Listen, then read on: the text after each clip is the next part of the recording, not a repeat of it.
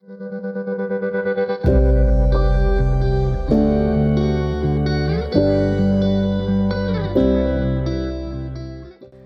to the CareerWise Nurse Podcast.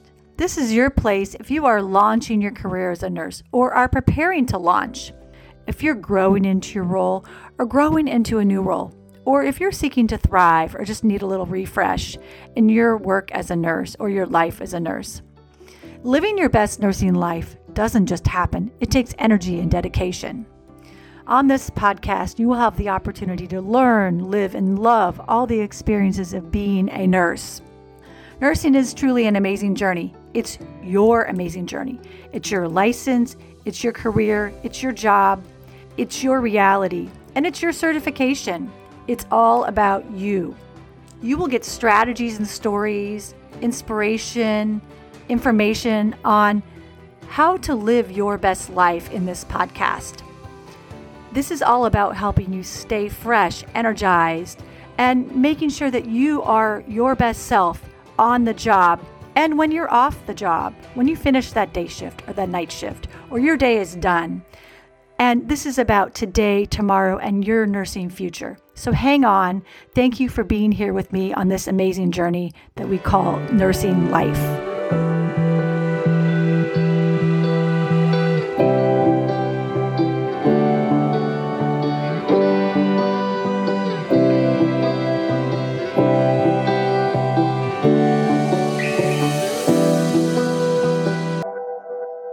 It's Natalie, and I'm going to tell you about my pre op experience. The last episode talked about my final moments before I left my house to go to the hospital for the left mastectomy. And I needed to have a sentinel node biopsy on the left side. And there was an area on the right side that had shown up as abnormal or suspicious. It was a non mass enhancement on MRI. There was a biopsy done at the end of May it was benign, but it was something that is typically removed. So my breast surgeon was going to go in and remove something on the right side. To get to the point where I went to surgery, it was an all day affair. I got to the hospital about quarter to 11, and I had to go down to the cashier and pay for one piece of my surgery that I was going to have done. It's a nerve graft to try and restore the sensation to my left nipple. My insurance wasn't going to cover it. So I paid that and then I went to the check in for surgery. The area was full of people. It took a while, but when I gave them my name, they, they gave us a piece of paper with a case number on it. And it basically gave my husband information on how he was going to be tracking me in terms of how I went through surgery from waiting my turn to go back to surgery to the pre op area until I was in recovery. So after a little while, I get called back to pre op. And I'd say it was around 1130. A tech takes me back. The lady was older than me. She was very kind. As I went down the hall and around to my room, was my first glimpse of the whole surgical area. The floors were dark, the walls were white. It was cold. It felt distant and not cozy at all. I get to my room. There's a there's a gown to put on. I think it was even paper, I don't remember. And there was a bath and a bag that I needed to do. So she explained that to me. I'm literally following the directions on the back of the package because I remember from working as a hospital educator and having to do training for new hires, new hire nurses. Everything that goes into the baths that are done to prevent infection in the hospital. Same thing for me. I had to do this whole body bag bath. And it tells you wipe down this part with one wipe, wipe down this part, like one arm, then the other arm, and then the chest and the trunk. And I don't even remember, but I did it like the instructions said from shoulder to knees. I did it. I knew this was really important. It was part of the protocol that hospitals have to try to reduce infection. I thought I was going to end up getting a Foley catheter. So I know they're really big on preventing infection related to catheters. And so I was all on, you know, in terms of doing this bath to prevent any risk of infection. Did that, had my gown on, had to lay down on the stretcher in this little room. And the lady took my blood pressure, temperature, all that, pulse ox. And she left. And I happened to be right across from the nurse's station. And it was a busy place, lots going on.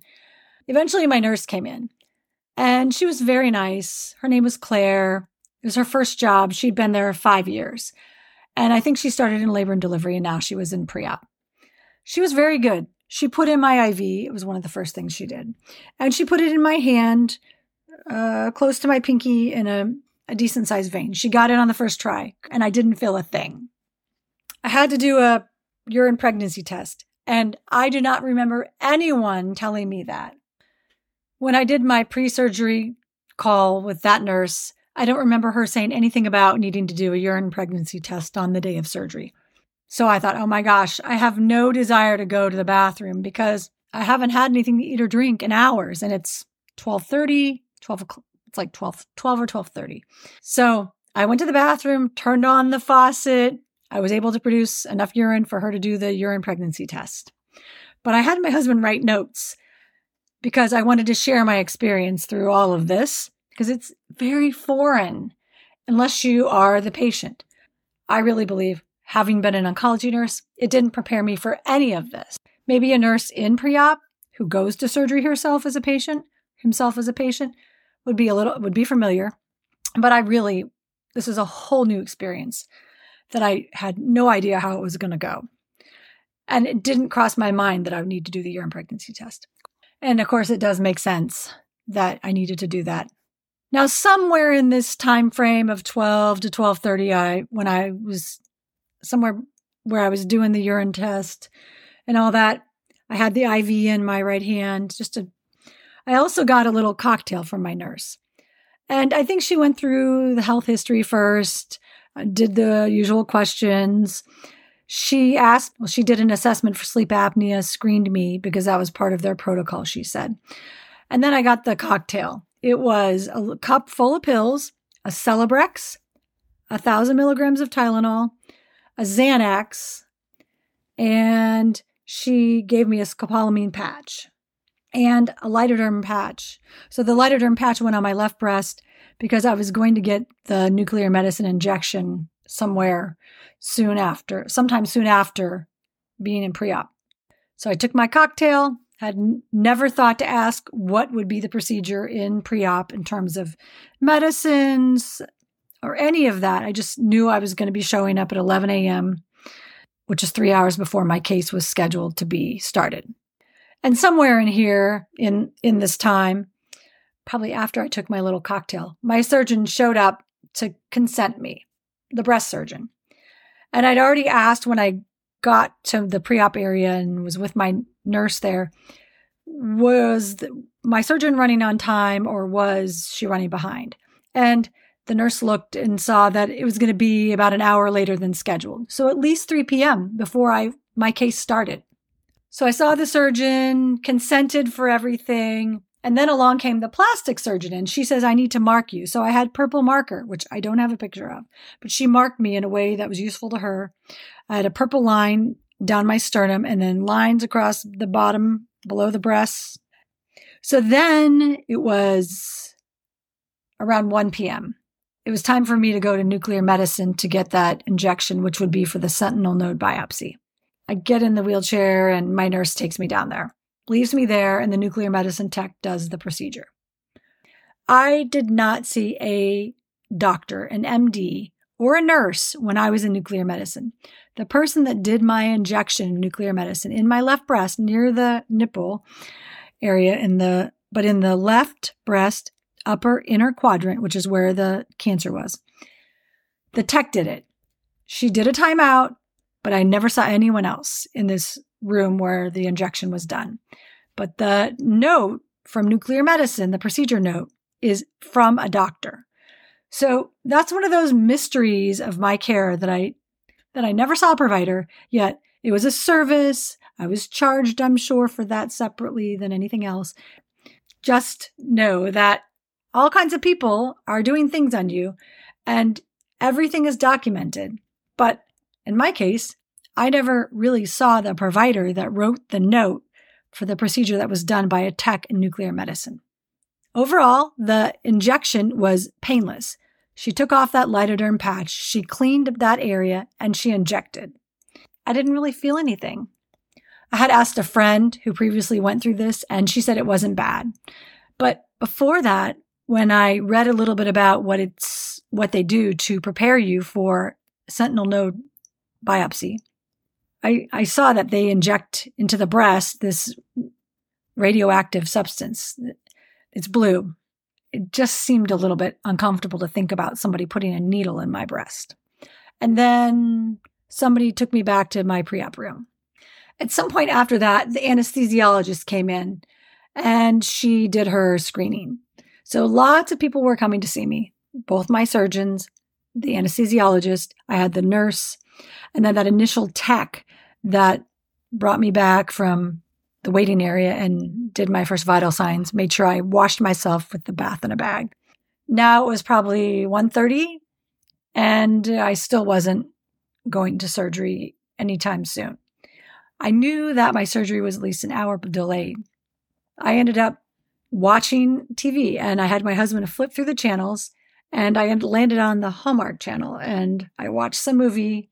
I didn't see the end of it, but it kept me occupied from like 145 or 2 until about 345. I fell asleep just briefly. I didn't really feel nervous. I clearly had no sense of what this whole experience would be. And my thought leading up to the pre op experience was help is on the way. You know, I'm finally having the surgery that I've been waiting for.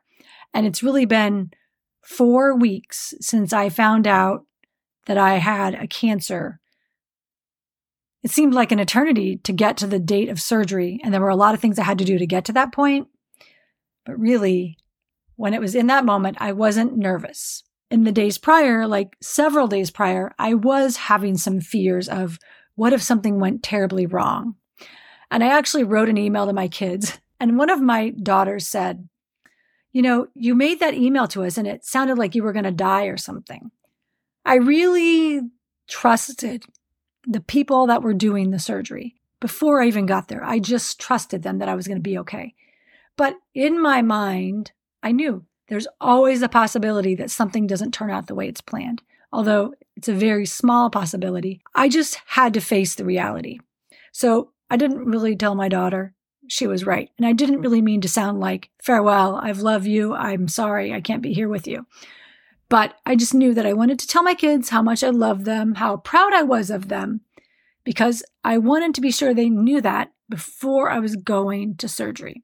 The other thing I thought about as I calmed my nerves or kept a good sense of calm in my moments leading up to surgery, the days leading up to surgery, is I said, I know that people go to surgery and come out of there just fine all the time.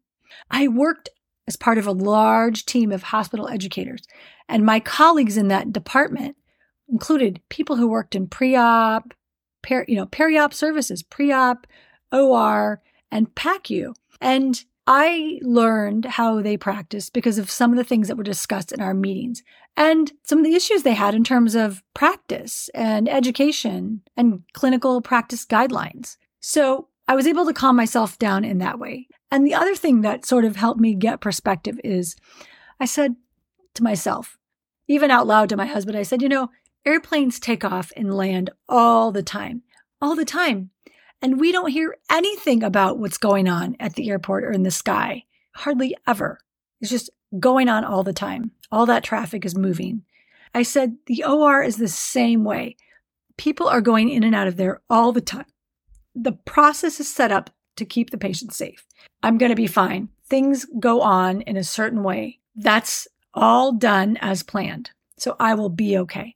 The airplane analogy and then knowing people that work to support clinical practice in the operative process helped me to calm myself down and just feel okay and focus on the reality that I was getting this cancer removed and soon I was going to have the information I needed to get the full picture of what the extent was of this cancer diagnosis, especially were the lymph nodes involved? How big was the actual tumor, the invasive ductal carcinoma?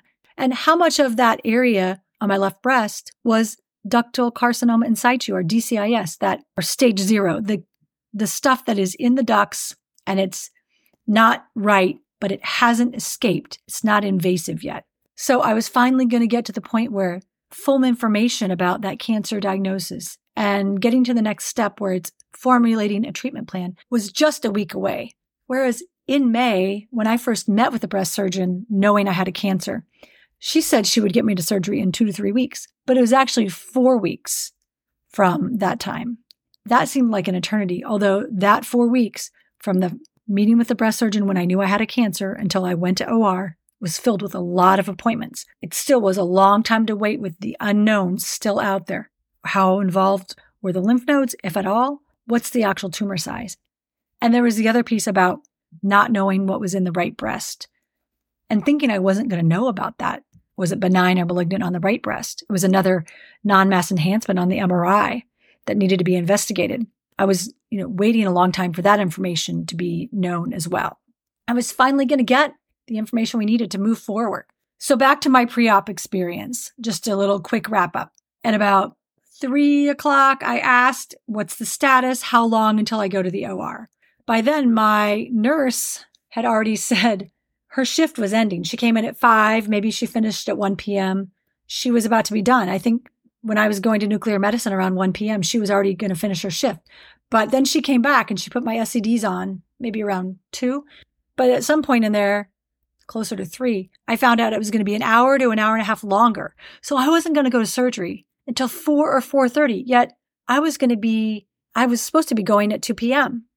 And I'm thinking, oh my gosh. Okay. My surgeon probably didn't take a lunch break. She's going to power through.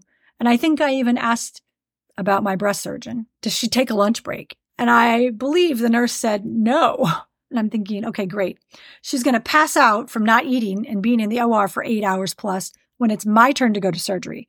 That does not feel good. But then, quarter to four, the anesthesiologist came in, a different one, a guy with his name embroidered on his hat, and I don't know who else. Two other people came in. And they said, okay, we're here to take you to surgery.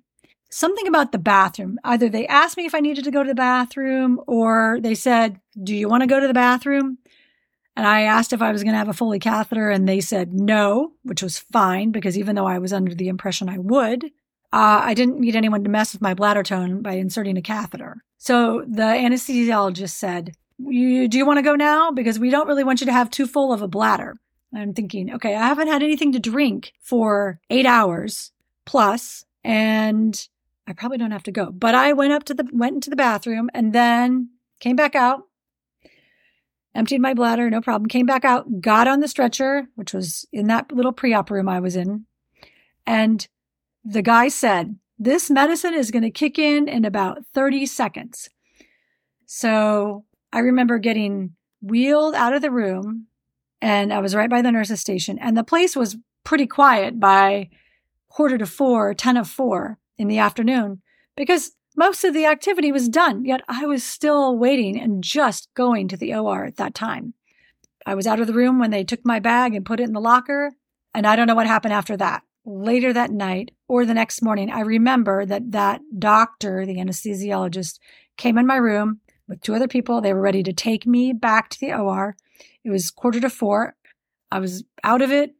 The minute we rolled, I was rolled out of the pre op holding room realizing later on, looking back on that whole pre op experience to the moment I was going to the OR, I realized they gave me conscious sedation. And I didn't even have any recollection, of getting to the OR. I have no idea what it looked like. Now, they gave me a whole host of medicines. I don't even know which ones they gave me in that little room because when I looked at the list of meds, there was a lot of stuff they gave me that would be falling into the category of conscious sedation all really good at erasing your mind and any recollection you have of the experience. So I didn't have a chance to get more nervous. That's my experience. Overall, I'd say it was pretty good. Totally new. I was very naive. I had no idea what was going to happen. And I'm not sure how much they normally explain to you about that whole process. Me, it turned out okay. But if I was a nurse in pre op, I might want to explain a little more such as they're going to come here and give you some medicine and you won't even realize, you won't even remember going to the OR. I probably would share a little more, gauging how how well my patient might accept that. Just to give a little bit of an expectation about the process for when you leave out of the pre-op holding room, my little room, what to expect. I realized, wow, I had no idea. And I will carry on with my surgical experience in the next episode. Thanks for listening. Thank you for listening. Be sure to subscribe and tell your friends and colleagues about this podcast. Connect today with the CareerWise Nurse podcast community. Do this by emailing belong at careerwisenurse.com. That's B E L O N G at careerwisenurse.com. Join the CareerWise Nurse Facebook group. A link is provided at the bottom of the page. Leave a review for this podcast. Scroll past the episodes where you will see Write a Review. I read every review because I want to know what you think, what you want to know, who you want to meet to help you live your best nursing life.